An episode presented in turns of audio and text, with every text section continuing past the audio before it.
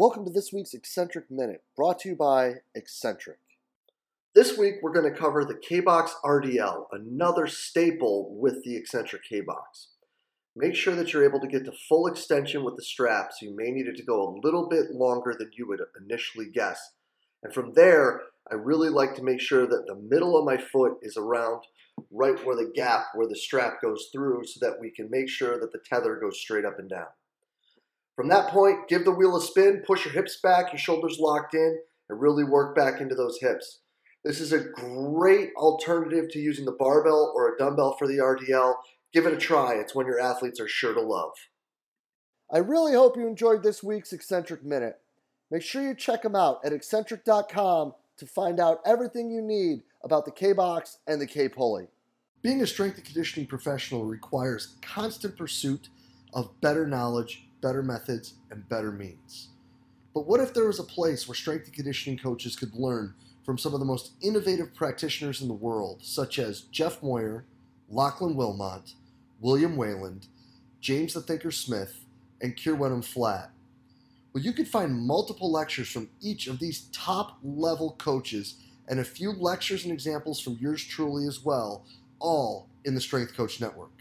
The Strength Coach Network is going to bring you well over 100 different lectures from some of the top practitioners in the world to be your one-stop shop for your continuing education and professional development. So hop on over to strengthcoachnetwork.com/CVASPS today and get your 48-hour trial for only $1. That's strengthcoachnetwork.com/CVASPS to get your 48-hour trial for only $1. I look forward to seeing you in the Strength Coach Network.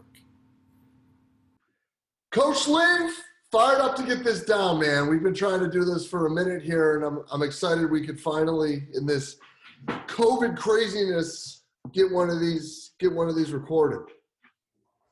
Hell yeah, I'm excited to be here, man. I've really respected you for a very long time. I know you've been having some serious skin in the game and longer than I have, and you truly, I think, are a guy that pushes this industry in the right direction. And it's been good to follow you, and especially as I was a young strength coach even, and the resources you put out there. I'm very thankful to have you I'd be able to call you a colleague in this industry. Well, I appreciate that, man. I do. Same right back at you. I mean, we want to talk about people pushing the profession forward. I'm sure at some point we'll, talk about COVID and coaches versus COVID and all of that. But before we dive too into this, too far, for the 3/4 of a human that's listening right now, who is Matt Gildersleeve, and how do you get up to Buffalo? Yeah, I probably a unique journey in the sense of it's really went pretty well planned. I was a guy that, as a young, probably 16-year-old, it was when I knew this is what I wanted to do. I went to my first NSCA conference, and when I was 18, went to my first strength conditioning clinic when I was 16, and so this is something that's been a passion of mine for a very, very long time. Something I was, like I said, studying. I went to college as a freshman. I knew this is what I want to do for a living, and I kind of mapped it out and had a plan and executed it. And I've been very, very fortunate along the way to, I'm certain I'm part of that club that's been fired and rehired, and I figured all that stuff out and been through some of the bumps. But nonetheless, I think it's certainly allowed me to have maybe some of the perspective that I have on things, just because I certainly am younger. I'm a younger coach, but I've known and I've studied and I've wanted to do this for a very long time. So I've mentally maybe been in the industry longer than I physically have even. I'm very passionate about trying to give people the experiences that I had and trying to give people maybe advice that I wish I would have had at a younger age, and just trying to make the profession better for the coaches that come next, the ones that come behind us. I just want to really passionate about trying to leave it better than we found it. Yeah, I think that's one thing that is really important, and it's we start to look at stuff when it comes to leaving things better than we found it. One thing that we were kind of talking about before was really the state of what we are doing in the world of sport performance, strength and conditioning, whatever we're calling ourselves on this Wednesday afternoon that we're talking. So Let's start with that, and then let's start working our way around that idea. Yeah, you know, this is something that I'm on my podcast I was about to just sound off on, and you know, I think we're certainly heading in the right direction. I think there's always a shift in our industry that I think will constantly be evolving as far as programming methods and things. But I think the one thing that I see constantly in our industry is we think we're open-minded, and then we end up having that open mind to take us to one end of the spectrum that completely disregards the other end. You know, I think one thing my college coaches always tell us is never fear an opponent, but always respect it. And I kind of always looked at other people's opinions that same way in this industry is, you know, it might not be the way I do things, but I'm still going to find a way to respect what you do. If you have a why, if it's something that you have, it's even like something like this. Here's an analogy: is I take the same walk 2 to 3 times a day, especially in COVID around my neighborhood, right? And I always walk out of my driveway and I turn right. And so I always get this perspective of these houses, of how they look when I'm walking past them a certain direction. Well, last week I decided I'm going to turn left and I'm going to walk this backwards. So instead of going right out my neighborhood, taking the same exact loop I've been taking now for 8 months, so I'm going to turn left. Same exact loop. I didn't take one different step, did the exact same thing, just went the opposite direction. And I was blown away at how that walk felt completely different. The way I saw the houses, different trees that I notices, the fencing in some houses, I didn't landscape, just things I never saw before, just from looking at things differently. And I think we're missing that. I think in our industry, we're constantly turning right. I want to see what I want to see. I want to see things from my angle. We got to turn left every once in a while. We got to be able to look at things with a different perspective, whether you agree with it or not. Just having that different lens is going to allow you to see even what you believe in a complete different fashion. You'll see things that you've never seen before. Do you think that that's possibly, and I think that's a brilliant analogy, but do you think that that's possibly going back and thinking about how you're seeing things differently? Do you think that's because you're seeing it differently, or because going the same way, it's what you're expecting to see because it's what you've always seen? 1,000%. And I'll give a shout out here to Tommy Moffitt down at LSU, who I didn't get to spend a ton of time with, Coach. I was with him in 2012 for probably 3 months as an intern before I got called up as a graduate assistant back to the University of Akron. But you know, the thing about this industry is when you think you know the most, you know the least. And as you learn a lot more things, you actually feel dumber. You learn like, oh my gosh, there's so much I don't know. And so at least for me, like I told you at a young age, I knew I wanted to do this. I wanted to find that one magical way. How many times a week do you train athletes? How many reps do you take on a 30-yard sprint? What's the optimal rep range for squatting? And so I wanted those singular reductionist answers, and that's what I was searching for. And I just asked Coach Moffitt, I can't remember, the second guy was there. Well, Coach, we're doing a 3 or a 4 day split right now. You know, why do you do the four day split? Why is that better? And man, like, he immediately was just like, Sleeve, I've done it all. I've done 4 day splits, 3 day splits. I've done a combination of both.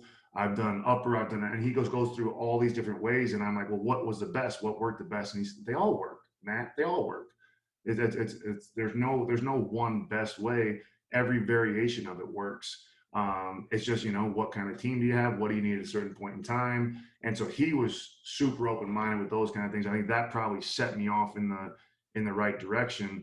But yeah, I absolutely think that, you know, it's the law of attraction, right? Like, what you think, you're constantly going to bring to reality. That just is what it is. So if I'm constantly, you know, if I have a lens of, you know, it's a psoas issue. Everything's going to be a psoas issue if that's my lens that I have.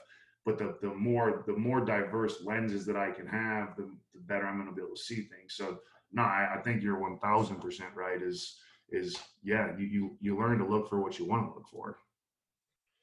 Yeah, man. So I I think that that's awesome because that ties in with something oddly that like, so the staff and I, the guys I get to work with here at UVAR, we're doing 75 hard. So if you don't, people don't know what that is, it's, there's a Google bar, you can go look it up. I'm not going to waste your time. But the guy who runs the podcast that it came from, kind of a conspiracy theorist with some of the things going on, but he's got a lot of like really good points that he talks about. And the last one that he talked about recently was he talked about how we're now starting to reward people for quitting. And that really drove me to start digging deeper into things that like are making me uncomfortable, that I'm not, that I don't know, that I don't understand, like that make me find better ways to get information to people or spread the word with what we do with CVASPS. So started reading a business book of late. And you talked about the law of attraction and seeing what you want to see. Well, this guy who wrote this book talks about how finding alternative views instead of just sitting there discarding it right away. What he ended up doing was listening to somebody or watching some like intro DVD that someone had about some sales strategy, marketing, whatever. And it took him 24 times to actually figure out what in the hell this guy was talking about. And it made him like $500,000. And it's just like, I'm sitting there reading that and I'm just like, and it goes back to like what I talked about after Coaches versus COVID, like with your talk, where there was like some stuff that like I had written off, and then you showed how it fit in what you were doing. And it was kind of like one of those, like, you know, those cheesy light bulb moments where it's like, oh dude, I'm wrong. Like that's where I'm missing it. And I couldn't agree more. I think that we sit here, you know, and we want to look at our programs, you know, Jay's the 1x20 guide, right? And it's like, little would anybody know that right now, because of the group we have, we're doing like 2 or 3 lifts a day, like 5, 6, 7 days a week with these guys for like 8 sets of 5 or 12 triples or whatever. It's like, because this team's different. Like I got cats that are 20 plus years old who've got, they don't got miles on their knees. They got miles, you know, like, what are we doing? It's totally different. So like being able to take that step back, listen, and then maybe even disagree and be able to discuss why it's probably because of this. That's my phone for those of you listening. Has been a lost art. Yeah, we were texting about this last week too, but we're grown men. Imagine your 20, 21-year-old brain. How in the hell are our young coaches navigating this right now? Like, can you imagine trying to navigate that right now? Well, I respect Jay DeMaio, but Jay says this, but I also respect Matt Gildersleeve. He says this. So can you imagine trying to navigate this industry right now, especially like with the Twitter war? Like, what are we doing?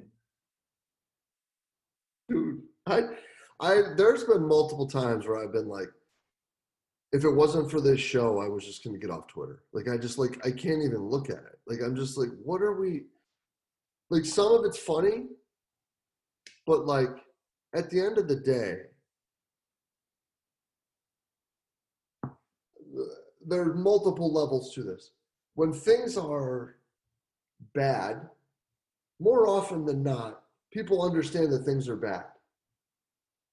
Me being like, Sleeve, look, that's bad, that's bad, that's bad, that's bad, that's bad, that's bad. It's like, yo, I got it, bro. Like, what are we going to do to fix stuff? And I think that that's where we are, like the whole world is right now, really.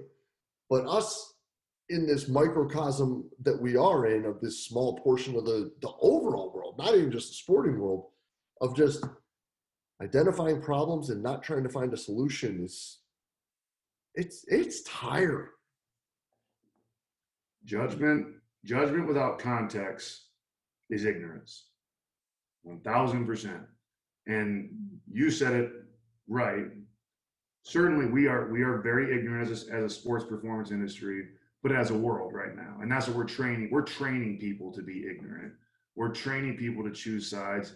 We are narrowing the lens as a society, but we're certainly not trying to break that mold as a sports performance industry either. And that's my goal right now. Like, that's where we need to be. You know, because people. I mean, I got plenty of people that I call all the time that I have pretty good relationships with. But I'll just be straight up with them. Just listen, man, I don't like, you're sounding off about this. Do you even have the context of what they're, you know, what they're doing? Like the big thing was Georgia Tech doing curls. But I mean, like, do you even know the context of what he's doing and why he's doing it before you, and whether I agree with it or not, like, let me get the context before I make especially a social judgment on that, because you do have a responsibility. You do have a platform, Jay DeMaio. So you're responsible for your freaking words and what you put out there. And yes, you do impact our industry. And most of the people posting things do. So take responsibility for your actions. Like, and that's so think about, like, what is a subliminal message you're sending when you do things like that? Because it ain't a positive one. It's an ignorant one. It's a I'm going to pass judgment before I understand the context of what he's doing. Now, do I think there's a smart way of training and a dumb way of training? Absolutely. Do I think there's an optimal way of training and an excessive way of training? Absolutely. I have my own opinions, but I still want to try to understand everybody's context. And, you know, I was really, really blessed to get put on this, this like big leadership council with Coach Leipold, where it's like some of the bigger Division I football coaches and like a bunch of five-star generals. And one of the five-star generals said, my definition of maturity is the ability to understand other people's perspective. How mature are we as an industry right now? How mature are we as a world right now? Very immature. I mean, just look at social media. How willing are we to try to understand other people's perspective? And I just had never heard maturity defined like that. And I mean, I was like, I started like 10 times, wrote it down. Maturity is being able, or the willingness to understand someone else's perspective. How often do you do that? If you're listening to this right now, how often do you, and how much time do you spend trying to understand people's perspectives versus just trying to pour yours down someone else's throat? Yeah, and I think that's a really big question that we all should ask ourselves, you know, like the bigger problem with that too, though, right, is if you look at this social media world, is understanding people's perspectives doesn't get you likes and retweets. No, it's not popular. And that's what's scary, is it's like, are we now moving to a situation where, for example, let's say we were to bring people in, let's say COVID vanishes magically and we can have a seminar in 2021. We can actually put 150 people in a room. It won't spontaneously combust. Like, we'll be able to actually like talk to people and drink a beer and have conversations. Can we put people in there? Someone who's going to talk about movement technique, and then someone who's going to talk about like the whole emergence idea of building agility. Are they going to be able to talk back and forth, or is it going to just be like, no, you're stupid. No, you're stupid. You know, and I think that, and we've all, I mean, we all can point the thumb at some point with that. Like, we've all been there at some point. Absolutely. But I think that next step for us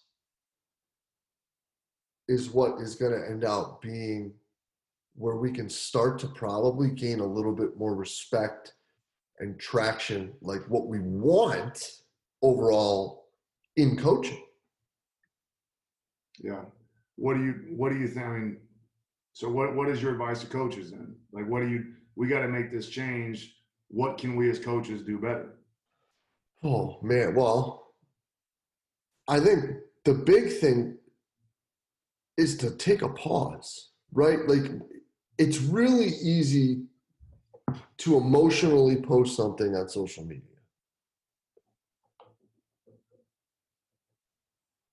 If you're just basically posting the same thing that someone else posted in your own words, is it really going to end out being something that's productive? Now, if it's something that's egregious and something that people, in your opinion, really do need to take a stand for, then I think that's a different situation. But I do also think that as much of a problem as these things are, right, we don't use the icon in the bottom left corner enough. No one calls anybody. You know, no one talks about any of these things to actually sit here and say,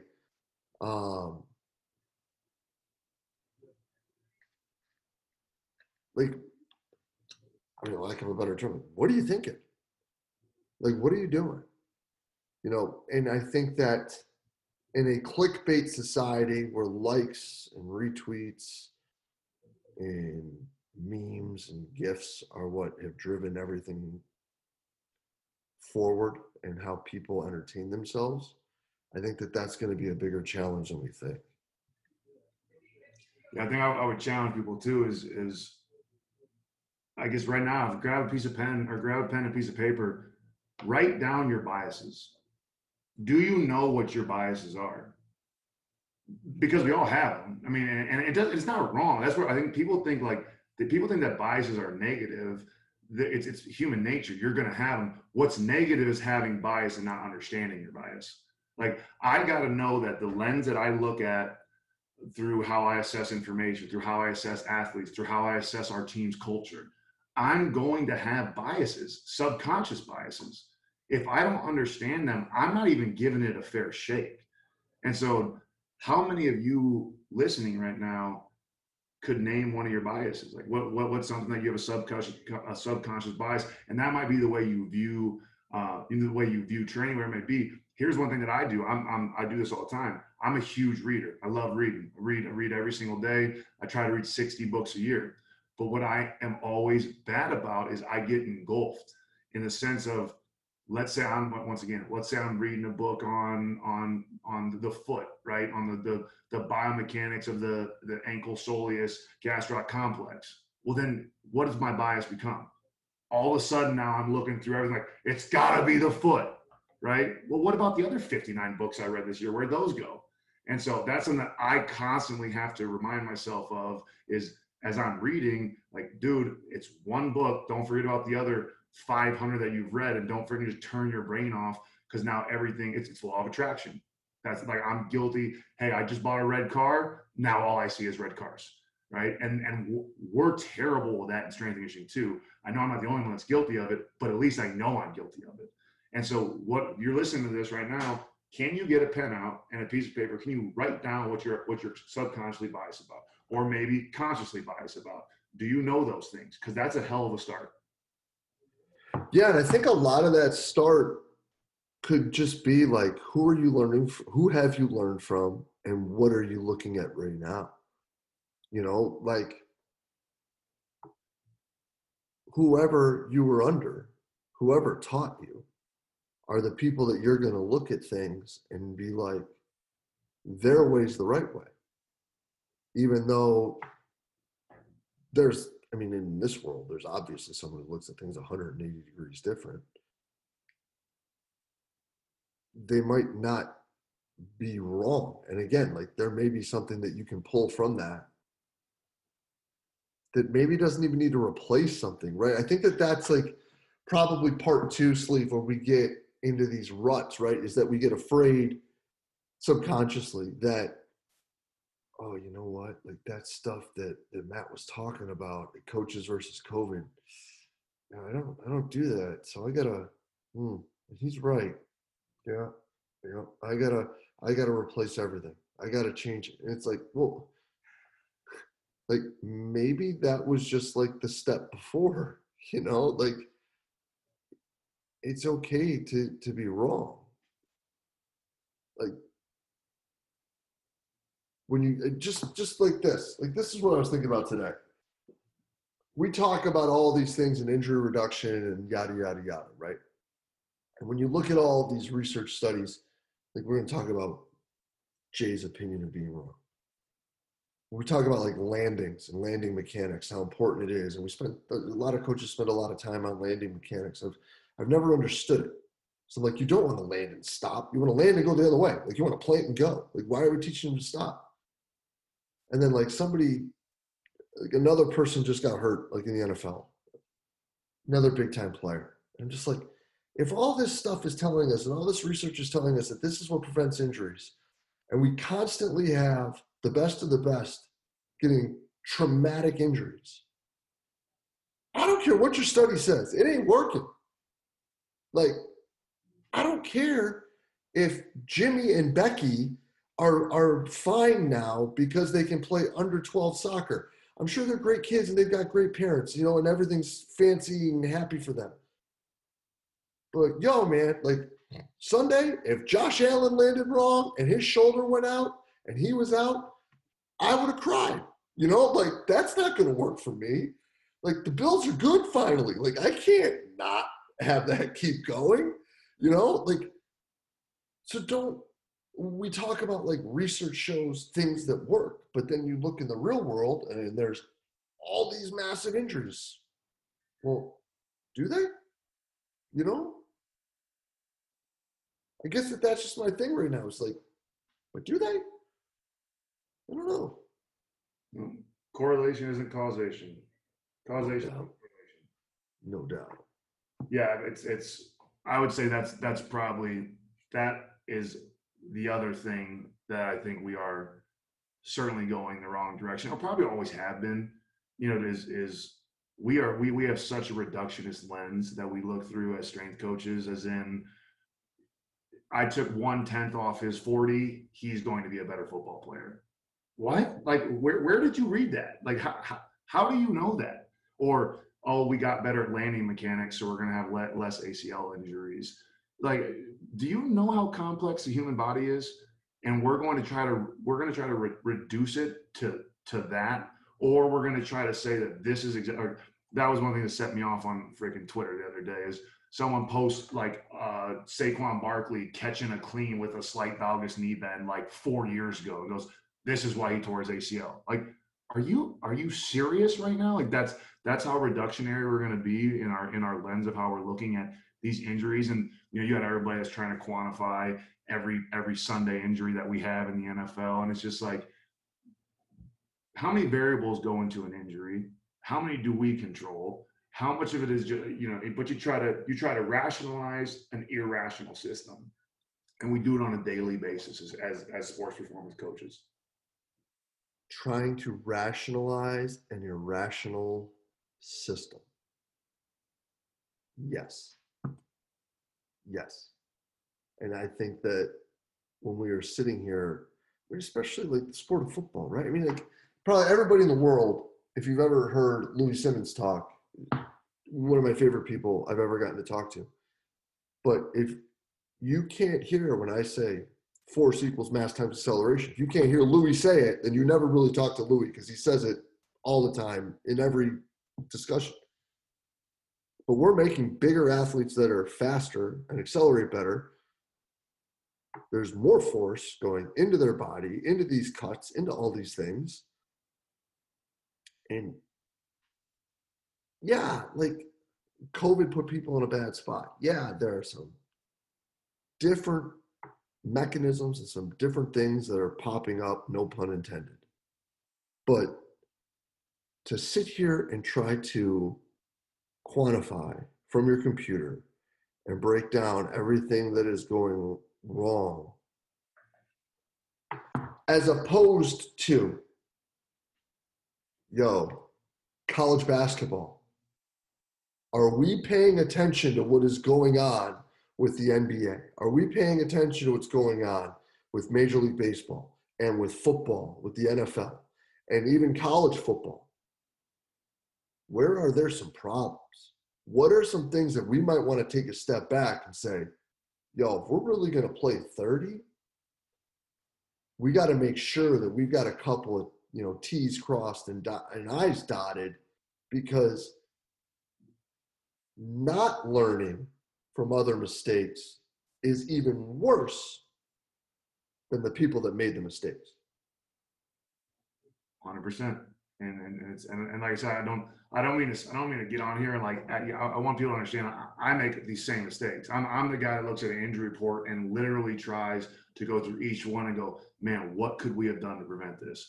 You know, was it his hamstring to quad ratio? Did we not educate him enough on hydration and sleep? Like what? And so I'm just as guilty as you are, but yeah, I mean, I'm never been afraid of making mistakes, Jay. Like that's something that I've always been comfortable with it, because I know it's going to happen. Like I know it's going to happen. But the one thing I refuse to ever do is not learn from them. And if I can learn from somebody else's mistake, that just fires me up. And that's really why I try to have as many conversations as I can. It's like Jay, I want to talk to you about the good things that you're doing in your program, but I also want to know, like, be comfortable telling me the things that you're not doing well, that you messed up. And that's why I was going through my computer the other day and just looking, I have, you know, my folder of all the presentations I've ever given.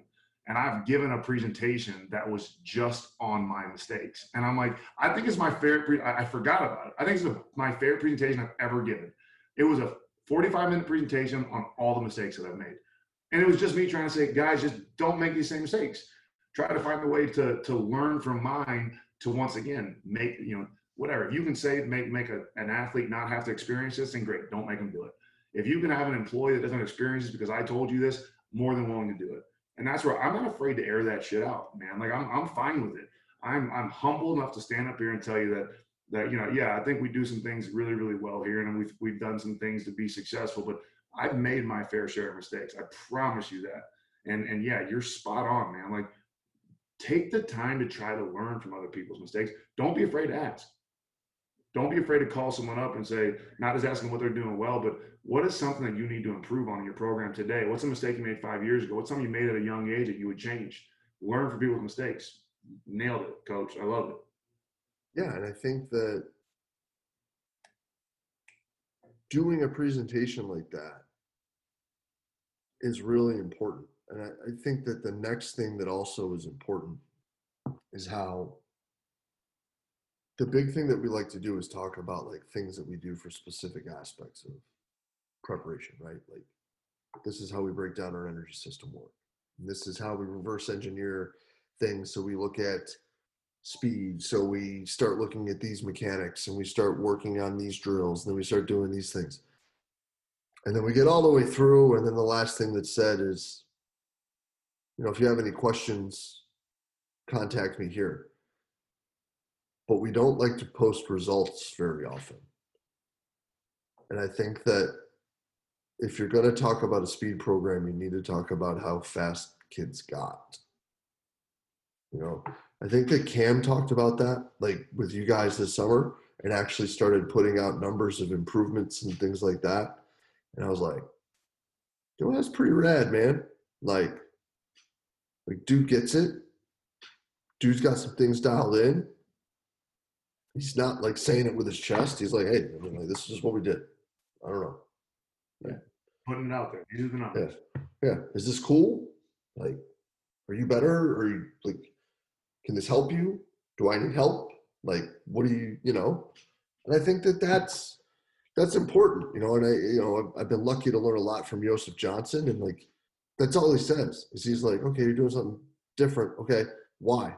What's it doing better? And I'm like, I mean, X, Y, and Z. And he's like, okay, can you quantify it? Like, is it like showing you things better? I'm like, yeah, with A, B, and C. And he'd be like, okay, cool. Because like, if you're doing something better than I am, like, I want to know. Like, that's it. Like, if you're not doing it better than you were, then why are you doing it? And I think too, that's honestly, I mean, that's one of the tricky things is trying to figure out is we say it's working, but what is it? And we try to say, okay, and then as coaches, same thing. We reduce it, because that's what we do. We like to isolate and reduce. We reduce it to one thing and say, man, that glute activation stuff that we started, we added into the program, haven't had a hamstring pull since. And once again, I'm guilty of doing this and saying this at a clinic, right? But it's not the glute activation you added, it's the system. The system all works together. It's every piece of the system. It is the back squats. It's the single leg squat. It's the way you warm up. It's the sprints you added. It's the volume you took out here. And but it's the whole system, right? It's like I can't remember where the hell I read this, but you know, Jay, if I just talked into your right ear right now, like what does an ear do? An ear listens is what somebody would say. Okay, if I cut your ear off and stuck it on a table and talked into your ear, would you still hear? No. Your ear don't do nothing without a brain. So it's the system. The ear doesn't work. The ear doesn't listen. It's all a system. Just like if you don't have an ear, you can't hear either. It needs the brain. The brain needs the ear. The ear needs the brain. So to reduce things, it's dangerous, man. You have to assess the system too. The system's working or the system's broken. But it's not one small piece. But once again, we like to reduce. We like to isolate. That's how we like to look at things. Yeah, and I think circling all the way back, that reductionist thought is what, in a way, is what we keep tripping over. It's tough. Yeah. Because we just stub our toes every time we walk past the table instead of sitting here and realizing the table's there and talking about different ideas and things of that nature. And that's just what it is. It's tough. It's tougher to look at things like that, man. It almost gives you anxiety to a certain extent of really when you try to quantify the whole system, man, it's tough to look at. Like it really is to really try to wrap your brain around the system as a whole. It's a lot, but it's why it's everything that you do in life. Like you gotta try to evaluate the whole system together and not, I guess, what's the easy way out? It's a lot easier for me to reduce something and isolate it and then evaluate it than it is try to evaluate the entire system together. And that's in anything. That's in marriage, that's in fatherhood, that's in being a coach, that's in training athletes, that's in a corporation, how a corporation works. It's certainly the more complex way to look at it, but I think it's wildly beneficial to try to change your lens of how you look at things. And I would certainly challenge it, and I would challenge listeners to try to start doing that. Yeah, man, 100%. And I think that not just taking that step back and trying to identify issues or areas where you are being a reductionist in that sense.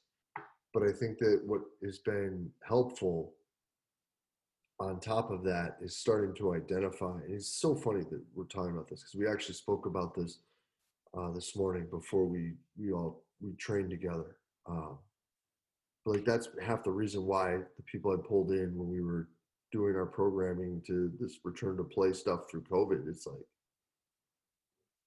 I need someone to tell me I'm wrong. I need someone to tell me like where we need to be better or where we can fix things or where I'm missing the boat. It's like a sports med guy and a strength coach who came from a completely different background than I am is where it started. And then it added another strength coach and another sports med person. Then all of a sudden it was, I mean, not 180 degrees different, but it was obviously like, I mean, it wasn't the same cake that we were making in the beginning. And I think that that's why it was successful, is because it wasn't mine. It was ours. And all too often, I mean, even when it comes to hiring or selecting people to talk to, you want that confirmation bias and someone to tell you that what you're doing is awesome and you're great, and high fives and butt slaps and everybody, not with COVID, but like before, and everybody's happy and, you know, it's great. I don't think I've hired one person from the same tree that I've come from, and that's it. Like I don't see why I need someone to come in and tell me what I'm doing is right. Like, I want someone to come in and tell me what I need to be better at. And I don't think that enough of us are willing to do that because we're afraid of the misses. Because those are scary. The misses in hiring, not the misses in programming. The misses in hiring are scary because that's where it ends out being like, then what do you do? Yeah.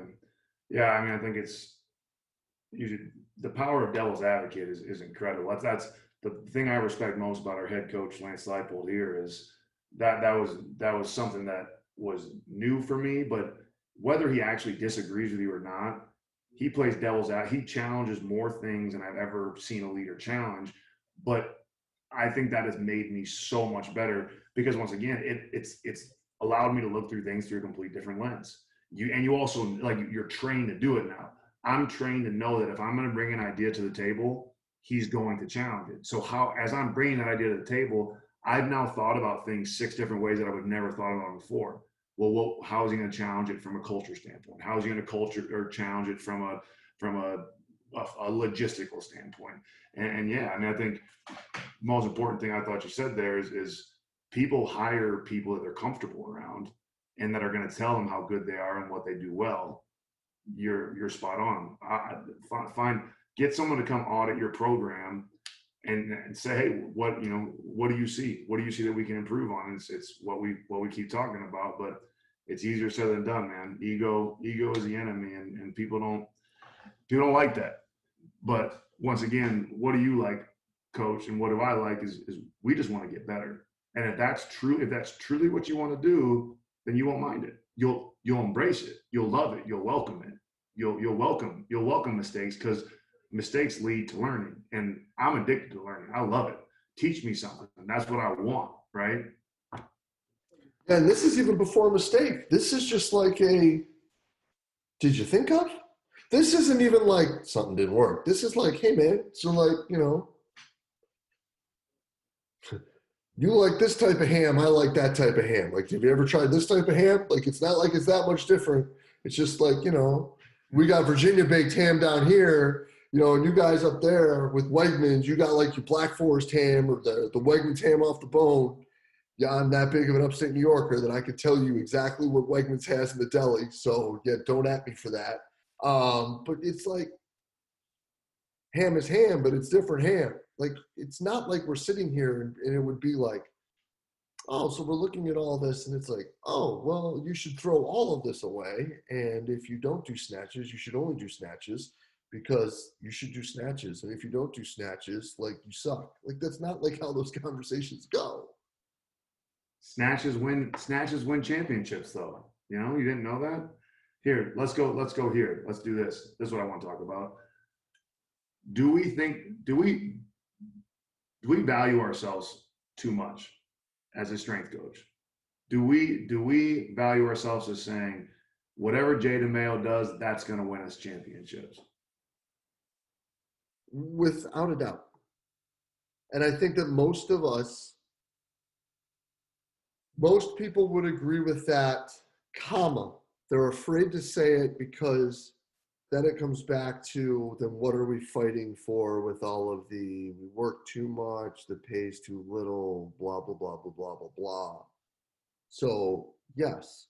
And I think that understanding that and the importance of the players' understanding of the game are probably the two things that have flipped my career on its head, have led to the best relationships I've ever had with kids from 16 in the swim club that I get to work with to pros in their 20s, where it's, here's the big rocks. You guys understand the big rocks? Okay. There's other big rocks that look like those big rocks. Like, if you don't want to put a bar on your back, what do you think about front squatting or belt squatting? Or, because at the end of the day, if my point guard can't play 37 minutes at his highest output, no one is going to give a rat's ass about how he squatted. So maybe I should probably sit down and listen to him and talk to him about what's important. Yeah, I did. I mean, I got I agree. I think you have to find your value and show your value, and that's important. I think we as strength coaches, we invest our value in a lot of the wrong places as far as what we're most impactful for. You know, I was at Akron for 7 seasons. It's a pretty long time to be at a school. That 7th season, from just if you just took numbers, just a number standpoint, fastest we'd ever been if you took our average 40, strongest we'd ever been if you took totals in the weight room, best, you know, least amount of injuries we ever had in 7 years, best discipline we ever had, as far as least amount of being late, missing workouts, best it had been in 7 years. What happened? Got my ass fired. Okay. So what kind of value did that have on winning? And my point is just because you squat more doesn't mean you're going to win. Just because you run a faster 40 doesn't mean you're going to win. Our value is our platform. To me, is number one. Is are you using your platform to change kids' lives? That is the most value that we have as far as longevity and really changing things, is our ability and the platform we have to be around multiple young men or women or whatever you coach and change their lives. I think we have a ton of value in the culture of our program as far as teaching these kids the same thing, these young men, young women, how to do things, what's the right way, what's the wrong way, how we're going to do things at our program. And then to me, it's the sports performance piece of it. But it's not the other way around. And I just think there's way too many coaches that value themselves as, once again, we increase that 40, we increase the amount of championships we win. If we're the stronger team, we're gonna win. I mean, I don't know, honestly, Coach. If my team squats 100 pounds more than your team on average, and it's 4th and 1 on the goal line, using a football reference here, but your team, my team has terrible culture, and your team has great culture, a bunch of tough freaking dudes who are gonna get it, I take your team, you know, or my team that can squat more. So it's all a balance, right? It's all a balance of finding a way to instill culture, of using your platform to grow and teach young men and young women, and the sports performance piece of it too. And I think our priorities there get off whack too because of what you said, because we do value ourselves as wins and losses. Now, I think we have an extreme value in the programs. I think Jay DeMaio has an extremely high value, as probably, besides the head coach, probably the most valuable guy on that staff. I think that the strength coach does as well, but I think it's not for the reasons why we think we're valued high. Because at the end of the day, once again, we could be and we could have all those things, right? We could have great young men and great young women. We could have the top sports performance in the world, great culture, but if the offensive coordinator calls a bunch of terrible plays, we're still going to lose a game. So the amount of the effect we have on the outcome of the football game or the basketball game or whatever it is that you're playing, we need to put that in a check sometimes and really understand, you know, what are you doing? And if it's not those first couple of things, just understand, you know, what you're investing your value in as a sports performance coach as well. And, you know, if it is strictly just sports performance, you're probably a private sector coach, which is nothing wrong with that. But you're training people one-on-one, and you're strictly just isolated and reduced to that. Let me make your tangibles. Let me the things I can measure. Let me get those better. But if you're in a sports world, as far as you got a team, it's a little different. Yeah, and I think that as soon as you start getting the team in, you can't separate the three. Exactly. Because you're not going to get them to do what you needed them to do if you don't have the other stuff with them. I mean, I hate to reduce it down to that right there, but it really is the case, right? Like, especially kids today. Like, if they don't understand, like, you can have all the talent in the world on somebody, but if they won't show up on time and they won't do things the right way, they're a culture burner, and they're just gonna, you know, they're just gonna tear the team apart, and these kids are gonna start resenting that person until they transfer. Or, I mean, unless they're Shaq, you know, like if you do that in your Shaq, well, in basketball it's a little different. You know, sometimes you have a little leeway because there's only 5 people on the floor, but at the end of the day, if you're not putting out what you're putting in, there's people that are going to have a problem with it. Yeah. And, you know, I'm hesitant to come on, especially you have such a big platform that and of listeners and everything. I don't want people to think that you and I are just on here bitching about the industry right now, because I feel like we've given some good solutions on how to correct some of these things. Like, it's not, I think followers point out problems. I think true leaders point out solutions. And I think we've given some things to try. Now you're going to hear what you want to hear right now. And I hope when you leave this podcast, however you're listening to this right now or watching this, I hope you take away not all the 10 things that you and I just brought up as issues, but I hope you understand that along the way, and maybe you got to rewind, is we gave you solutions to try to work through some of these things. But you know, I've always been passionate about trying to leave this thing better than I found it. I think that the first thing that was ever the passion line, like I wrote this down, is I was going to show strength coaches that going on vacations was okay. Like, to me, like, you ain't going to outwork my ass. Like, I'll find a way to outwork you. That's always been my thing. That same sentence though, I'll outplay you too. Like, I have no shame in putting a family picture of me on a freaking beach with a Corona Light in my hand, having a great time. And I've always been intentional about that. Like, I'm not going to hide my personal life. It's, you know, you don't have to live in a book and work 7 days a week to be a good strength coach or to be a good professional. Travel the world. There's a lot to see. Get some diversity in your freaking life. Like, that was, I'm talking, when I was 23 and I became a head strength coach, that was the first thing that I'm like, if I change one thing in this industry, I'm going to make people understand that you can get success at a very young age by working your ass off, but it's okay to have some fun too. And for me, it's always been important to just try to send subliminal messages out there. But I'm a very positive guy. So I don't want people to be like, damn, I listened to this and Matt Gildersleeve came on and bitched about the industry for 45 minutes. Like, we brought up some points, but I think we brought up some solutions. At the end of the day, we're not trying to downplay things. We're just trying to keep pushing this thing forward, which it is. And Coach, I don't know if you agree or not, but honestly, I think we're heading in the right direction. There's just some correctives we got to make. I see a ton of great coaches out there doing phenomenal things, and there's so much great content out there right now. It's better than it's ever been before, and there's so many positives out there. But there's just a lot of people with some serious influence that I think we could be better with. And I just think that we got to take some responsibility on some of those things that we're putting out there, both in both directions. And I hope people take this and can get something of it, of positivity, not, oh, we're all doomed, we're screwed. Guys, there's tons of good things out there, man. Let's as always, be nitpicky, find ways to improve and keep on growing. Yeah, man, like 100%. I just think that, again, at the end of the day,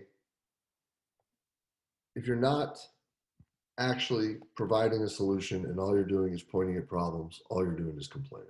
So I think this has been a pretty rad chat. I think that there's some things that I obviously am taking from this also, and I'm gonna, like, that whole idea of like writing down what your biases are. I think that, especially, again, like, not to keep plugging the 75 hard thing, but like sitting there and being able to be like, yo, like, where should you be learning from? And that could include like for people listening, like, that doesn't just mean like what you do in the weight room. Like, for me, like, I'm a huge Gary Vaynerchuk nerd. Like, I read all his stuff. I listen to his podcast. That's probably why I cuss too much. And shit, that's why I do these shows, because, like, basically he's like, if you don't do it, you're a loser. And I'm like, well, I don't want to be a loser. So, you know, so that's what I do. And it's like, now it's like, okay, so who's somebody that's different that, like, that you can learn from and take things from? And who are people that are doing it different? And like, what can you figure out from them? I think that that's that ability to take that step back and be like, and just exhale, right? And be like, yo, like, this is cool, but like, what can we do better is super important. What is this? Something I always love talking about people, especially people like you that have learned so much from so many different diverse opinions of people. You have a process, or what do you do to whatever, I come on the show, you have 27 million other people that have come on the show. How do you dissect those opinions and assess them and more or less find a way as, hey, does that have legs to it? Can I apply that? Is that something that, it's cool, but I'm not going to use it? Or love that, let me put that in. You have a process for how you all the information you're getting? Yeah, I think that the big thing is when you're in this situation where you're the one sitting here listening and asking the questions, if you're the one that's going to drive the direction of it, you're in the wrong seat. Like, you have to be the passenger to understand what they're saying, and you have to give them the freedom to want to be able to share what they want to share. And then you can ask questions from there. And then with that, like, that's why, like, when we start these, before we get going, right, the first thing I ask is, like, what are you fired up about, man? Like, what are you geeked up about? Because people are going to want to share the things that they're fired up about. And typically people are going to share the things that they're fired up about, not because, like, it sucks, right? Like, it's typically something that they're successful with, or they're seeing success with, or they're having fun doing. And that is something that, no matter what it is, you need to take into account and you have to listen to. And if, whether or not it'll fit in your life, you have to be able to step back and evaluate later. But sitting here and listening, you have to take everything that they're saying as it's successful in that area. So now what? How can you? For example, if we were to have changed this and gone a whole different direction and talked about sleep, what are some things that you can actually do?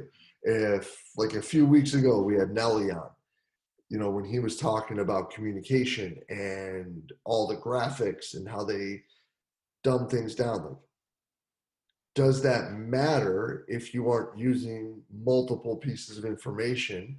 Does it matter if you're doing things in the private sector? Does it matter if you're just doing it for yourself and to make sure that your training is moving in the right direction? Or is that something that you should be working on because you now understand that one of the best high performance directors in the country, who's doing a sensational job communicating, not just there, but through this again to everybody in the freaking country and the world. I mean, shoot, everything you put on the internet to the whole world. Like, what can you take from that so that you can start looking at, because, you were at Akron for 7 years. I've been here for a while. Like, there may be another stop that's going to require you to do something different. There may be another team or another situation, or heaven forbid, an injury that occurs that's going to have to require you to do something differently. Just because you don't use it Thursday doesn't mean you're not going to use it Sunday. And that's where I think people trip, is they're like, well, running a symposium, right, dude? People always want to talk about, well, what's the Monday morning stuff?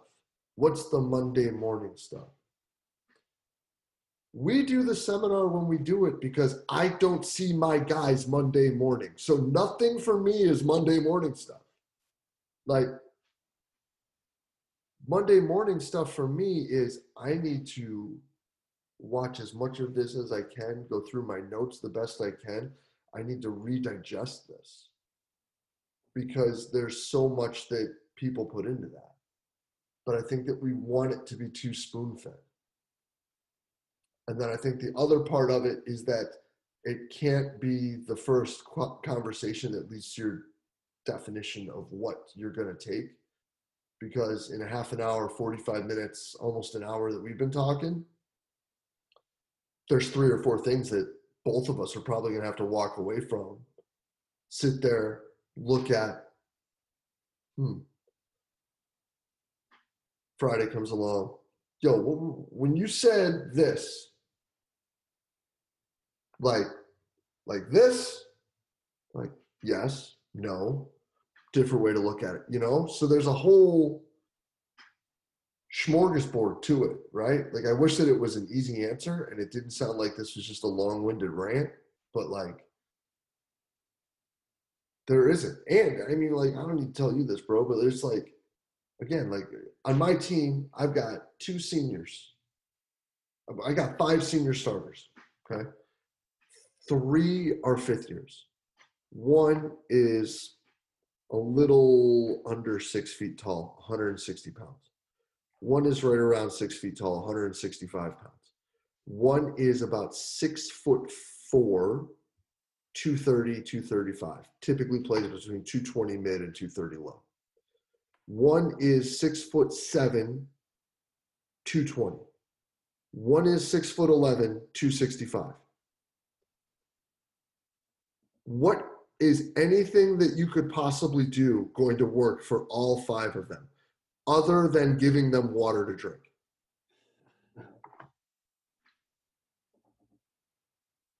Right? Like, context is key. Hit the brakes, listen, and go that way.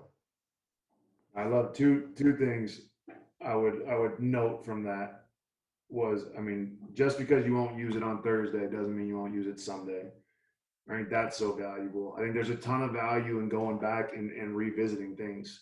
I try to at least, you know, whatever, I try to reread books that I think are very impactful in my life, maybe a year later, maybe 2 years later, see if I read differently.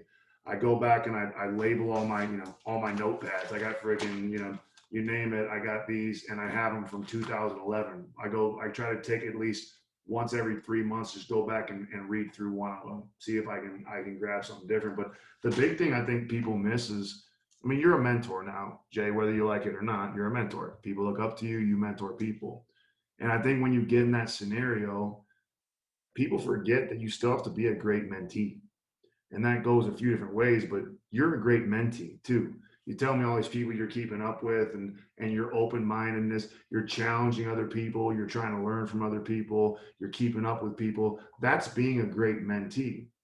I think sometimes we get to this mentorship and all I just look through things, once again, through one lens of being a mentor. I'm here to mentor you and mentor you and mentor you. But you forget that in order to be a good mentor, you got to keep on learning and growing still. That requires you to be a good mentee. You can't just flip that off. These things are constantly working in unison together. Yes, I'm a mentor, but I'm constantly a mentee. And I think the better mentor you are, as you said, Jay, is you're a mentee even to your staff members. I'm trying to take some, does my intern look through a different lens than I do? Absolutely, right? Probably very much, he'll see things much more simply, probably ways that I probably looked at it 10 years ago. There's value to that. There's obviously value to experience, but there's also sometimes value to ignorance when they're looking at things. So being a mentee to the people that taught you, but even being a mentee to the people you're teaching, I find a ton of value in that. And I can just hear from listening to you that that's something you're constantly doing as well. Trying. That part's hard. I think that we both agree with that, right? Is that, again, going all the way back to almost the beginning because of your biases, especially when you get old, like it gets hard, man. Like I get why Doc got grumpy. You know, like I get it. Like I get like where that came from. And I get where like some people kind of got set in their ways, and there are some people, some people who have been in the profession for a long time who kind of come off at times on social media as very get off my lawny. Like I understand that. Like I understand where that comes from as I've gotten older and tried to do my best to give back. But I think that at the end of the day, the more that you can sit there and surround yourself with people that are not afraid to tell you, bro, shut up. Like, that's important. And that's why I'm lucky to be where I'm at with the crew of people that I'm at. I think that you'd say the same about, you know, the crew you got up there in Buffalo. Got to give a shout out to my guy, Sean Connody, who's up there.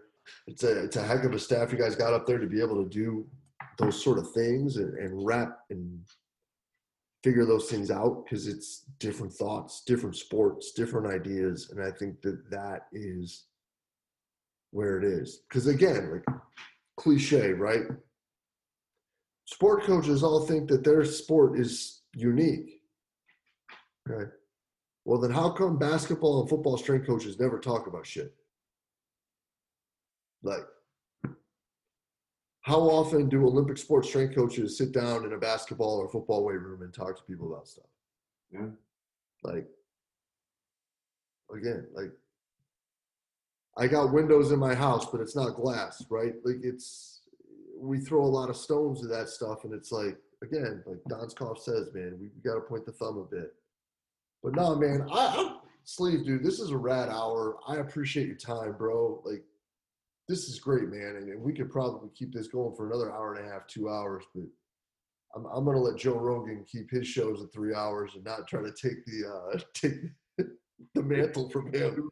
We need some beers to go that long. So next time we're physically together after COVID, we'll make that 3 hour conversation happen, but we'll also rack up a bar tab doing it. No doubt, man. I'm holding you to that, brother. But, man, it's great to see you. I'm glad you're doing well, and we'll be in touch real soon, brother. All right, brother. Appreciate you, man. Thanks for doing what you're doing. Yeah, man. Cheers. Thank you.